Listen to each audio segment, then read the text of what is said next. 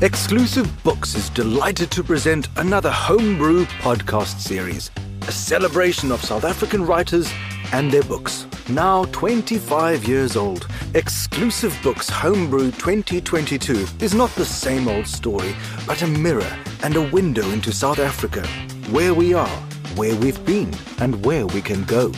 A remarkable selection of history, fiction, memoirs, current affairs, and children's books on our most pressing and relevant topics. From identity to feminism, corruption to corporates, self love and identity, and everything in between. Incisiveness, humor, self reflection, and hope abound. Check out the full selection in all exclusive bookstores and online. Today's episode of Homebrew is presented by author, journalist, and fearsome cruciverbalist Jonathan Ancer. Dr. Anne Biccard is in a battle to outwit the Grim Reaper. She knows Grim always wins in the end, but she tries to keep him at bay for as long as possible. Anne is an emergency room doctor in a Johannesburg hospital, a job that sees her taking pink Lego bricks out of little boys' noses, searching for migrating nipples, buying lime milkshakes for wheezing grannies, using sign language to provide sex education to struggling lovers, and on one occasion helping a woman figure out if her cat was dead and whether she needed a death certificate for it. It was, and she didn't. Anne also tackles more serious cases of collapsed lungs, resuscitations, patients losing toes, having strokes, being attacked by bees, drowning, bleeding out, and having heart attacks. In addition to all the startling medical emergencies that burst through the ER door, Anne and her fellow masked healthcare warriors have been extremely busy dealing with the COVID flood. Despite it all, she has managed to write two books Saving a Stranger's Life, which covers her work during the pandemic's first wave, and her latest book, Holding My Breath, further exploits of an ER doctor that deals with a few more waves, including one horrible wave that knocked her down and ripped her Achilles tendon. Welcome to the Homebrew Podcast, Anne. Can you please read us an extract from Holding My Breath? Hi, and thanks so much for inviting me, and lovely to be with you. I'm going to read two little short bits. I'm going to read one little bit, which may be a little bit gruesome for some, but is uh, part of what the book's about, which is sort of an everyday thing that happens to me, which is just a, a patient that comes in.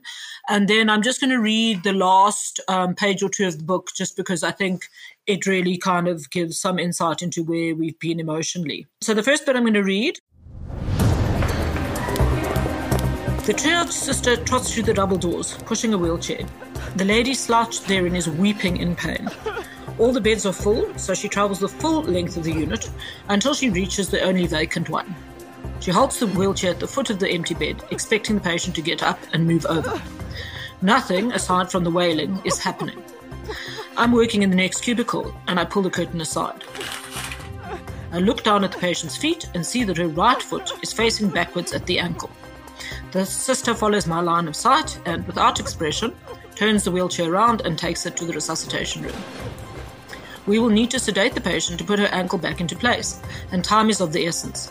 The displaced bone is causing pressure on the surrounding tissue and pushing the blood flow away, which can result in infection, disability, and even amputation.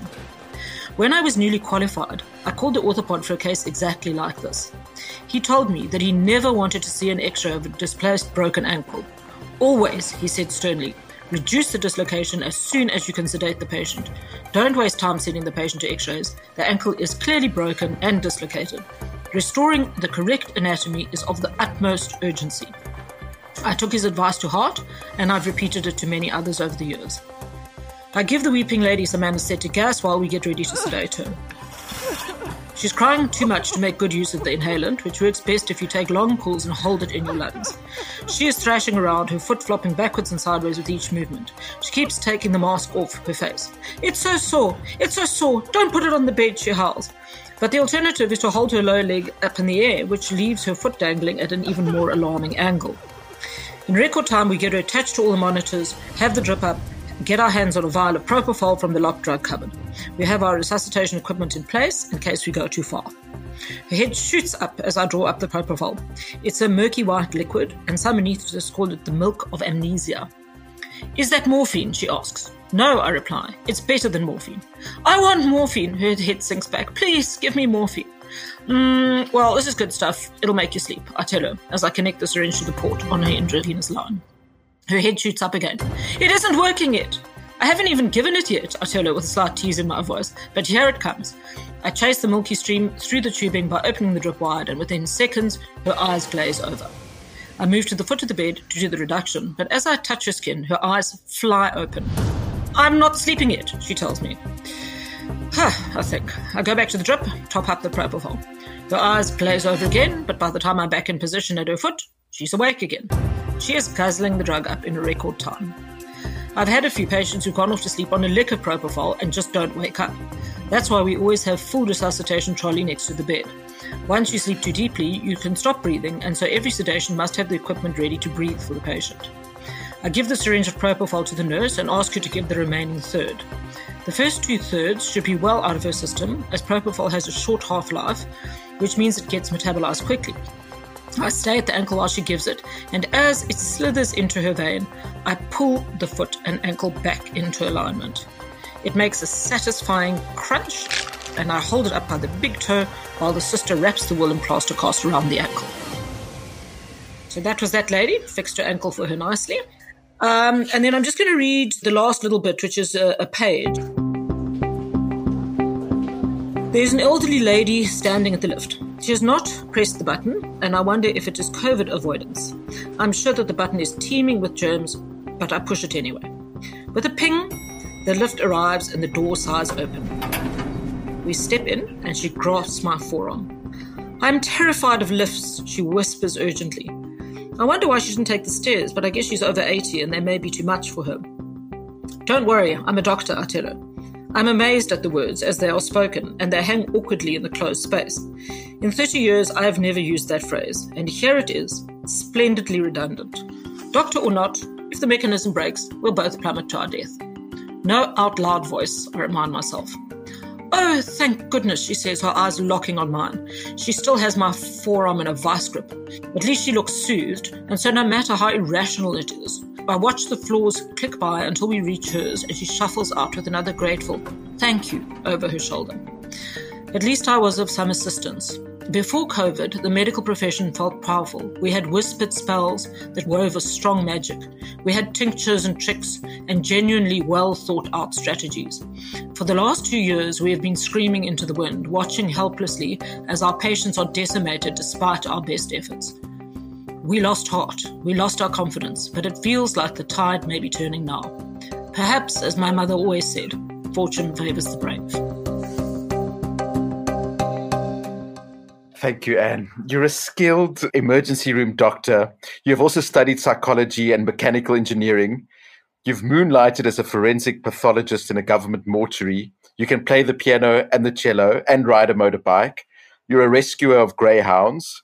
You are a serious polo player. And now you're a best selling author. Besides surfing, is there anything you can't do? Yeah, no, surfing definitely gets chalked up as um, not trying that one again. that um, it takes a lot more skill than it looks.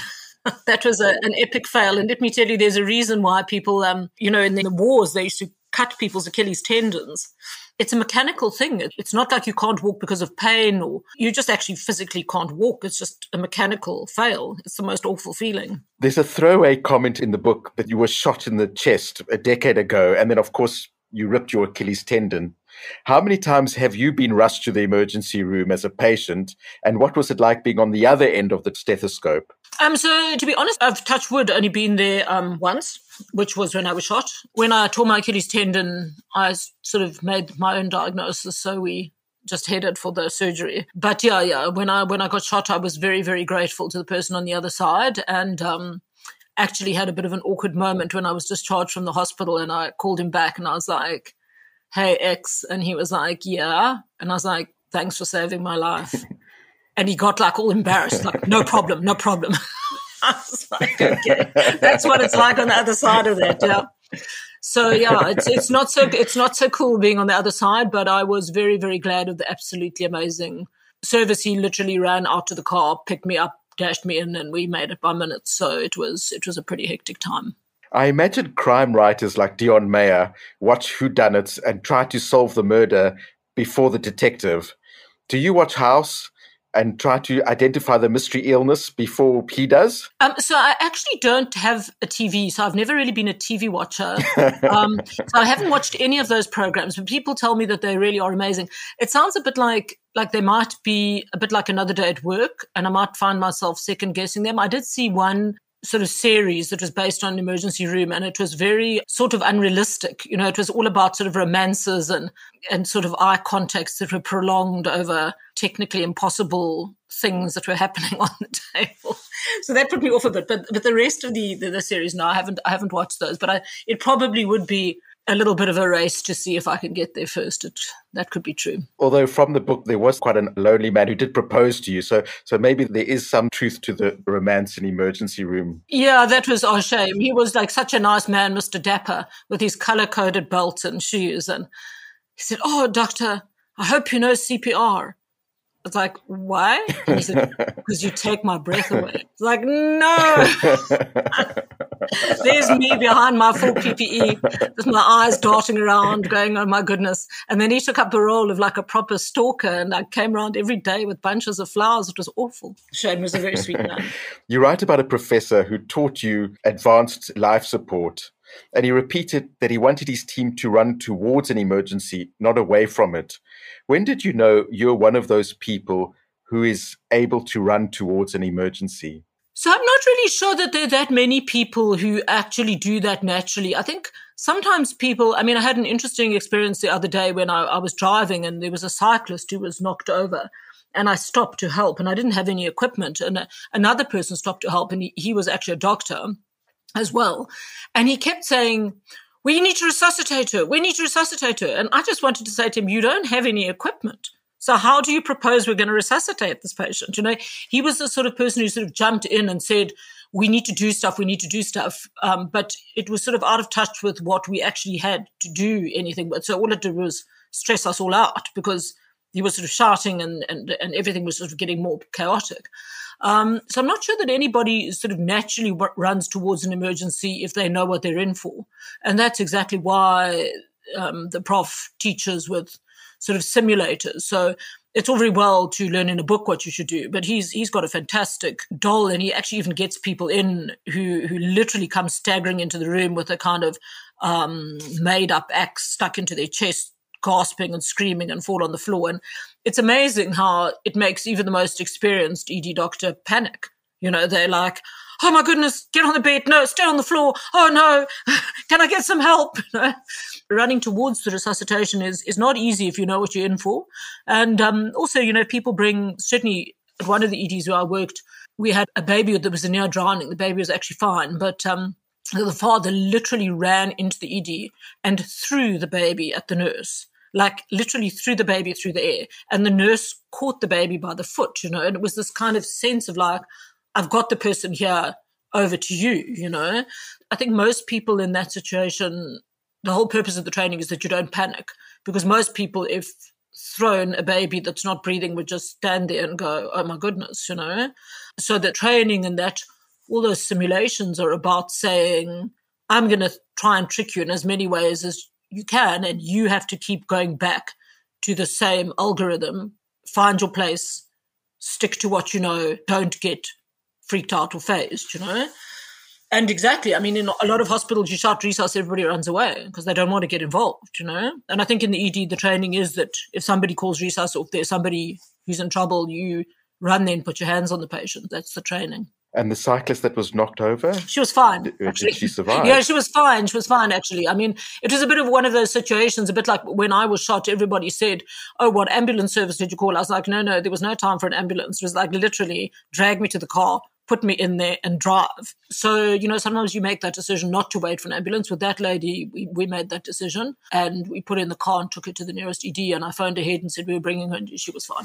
but it was very stressful having somebody sort of shout at me saying, resuscitate her. And I'm like, well, what do you want me to do? I don't have any equipment. I don't even have a pair of gloves, you know? Anyway, after that, I bought a medical kit for my car. You'd think I would have one. Being an emergency room doctor is an extraordinarily stressful, exhausting, and high adrenaline job, and the stakes are extremely high. Do you sometimes wonder why the hell you ever decided to become an ER doctor? Oh, yes. In fact, probably yesterday. I was like, no, not more patients. It's a very rewarding job. I mean, you do get to change the course of people's lives for sure. It's intrinsically meaningful. It's a privilege to be in that role. But there are many times when you want to literally just bang your head on the desk and go, why me? And yeah, I mean, it is a very stressful job. You know, I think if you choose to specialize in other things, a lot of my friends say it's same old, same old. You know, if you do feet or shoulders or gynae or whatever, you only do that and then you get tired of it. I can tell you that I still see something new every day, which is a, a gift, you know, to have a job where you see something new every day. One thing that does come across quite strongly in your book is that having a sense of humor helps deal with all the trauma. It certainly does. And some of the nicest doctors I've ever worked with have got the most bleak, wicked sense of humors. But I think you either have to laugh or cry, you know? And I think that there's a time for humor. I mean, mostly if patients come to the ED, they don't really want you to joke about what's going on. But every now and again, people can kind of see the light side of it and you can make light of a situation that obviously is not, you know, life changing or critical, but could be construed as funny. But I mean, mostly I don't joke with my patients about stuff. In fact, sometimes people say to me, Are you joking, right?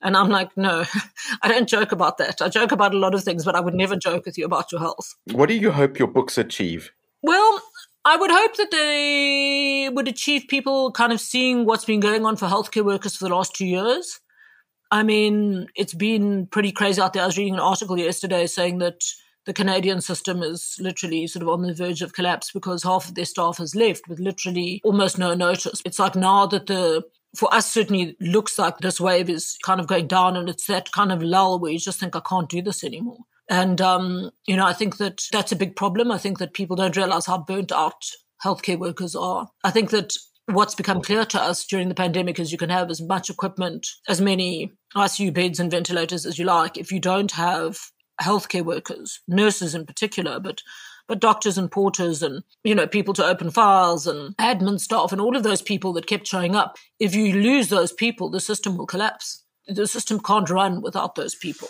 And um, so i guess yeah i mean partly to tell people what it was like on the other side, that even though it looked like we were calm and collected and organized, um, we were all running around trying to get ready for something that we didn't really know what we were going to have to get ready for. And from a system that we knew and a, kind of house of cards that we had built and knew had some fragilities, we certainly saw COVID coming, and I think all of us were deeply fearful about what was going to happen. So I think that's part of it is telling the COVID story, and part of it is telling the stories of the people that I've seen and been had the privilege to be doctors for and the people who made it and sadly the people who didn't and kind of just writing it all down in a big story keeping a record keeping a diary. I mean i started writing really to kind of help younger doctors to figure things out. It's more like a handbook kind of thing. But it turned into a story. I mean all the stories are true but they're written now as a story rather than a medical handbook. What lessons have we learned from covid? Um I think for me, one of the most important things is how we cut people off from their families. I think that was a big mistake. Um, I think given the time again, families would have taken the risk to go into the ICUs and the high cares and spend time with their family, even with the risk that they could have been exposed to COVID. I think that was very difficult for people to say goodbye to their parents and to their siblings and even to their children at the doors of the ED or at the ambulance and literally not be allowed to speak to them, see them, have no feedback from the hospital. I mean, that's been crazy. I think we've learned what bravery is about. I mean, I wrote in my book about the ECMO team, you know, that was that was killed in that um, helicopter crash. You know, those guys were just amazing. They, you know, to to give up your life to save a stranger's life, that's really pretty much something, you know?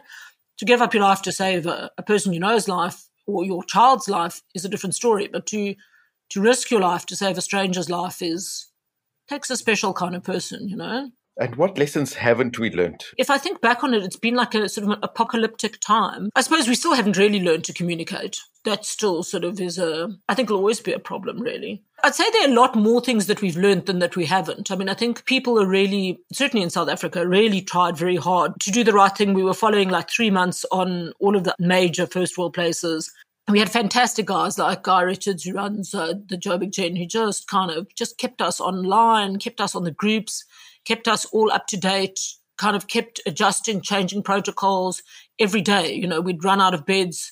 The guy who runs our hospital would be down there making plans, changing PUI beds, thinking on their feet, trying to make sure nobody was turned away. And because all of us thought if that's our family, we would like to get them help. We wouldn't want to be turned away. I think we've learned a lot more than we haven't learned. Certainly for me, I've learned which of my many colleagues have just, I mean, in my first book, I wrote about them just rocking up in the ED to come and help us. Most of them hadn't actually seen a patient with pneumonia in 20 years, but they pitched up and they said, we had to help and they didn't need to come there.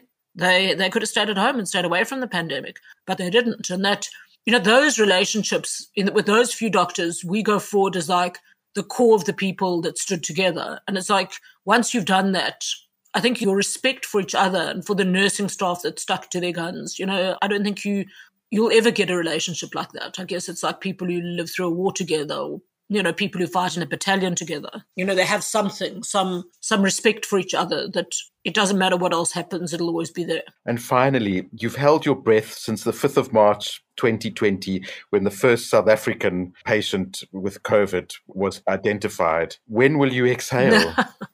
Yeah i don't know. I mean it was very funny. During the first wave i um i just couldn't bear to get back into ppe so I had to get a packet of medication from the bottom of the patient's bed and the the patient had COVID. So I literally like held my breath and ran into the room and grabbed the bag and ran out of the room. And as I ran out of the room, the, the physician saw me and he said to me, you were holding your breath, weren't you? I said, yes. and he said, it's not going to help. You're still going to get COVID, which I did.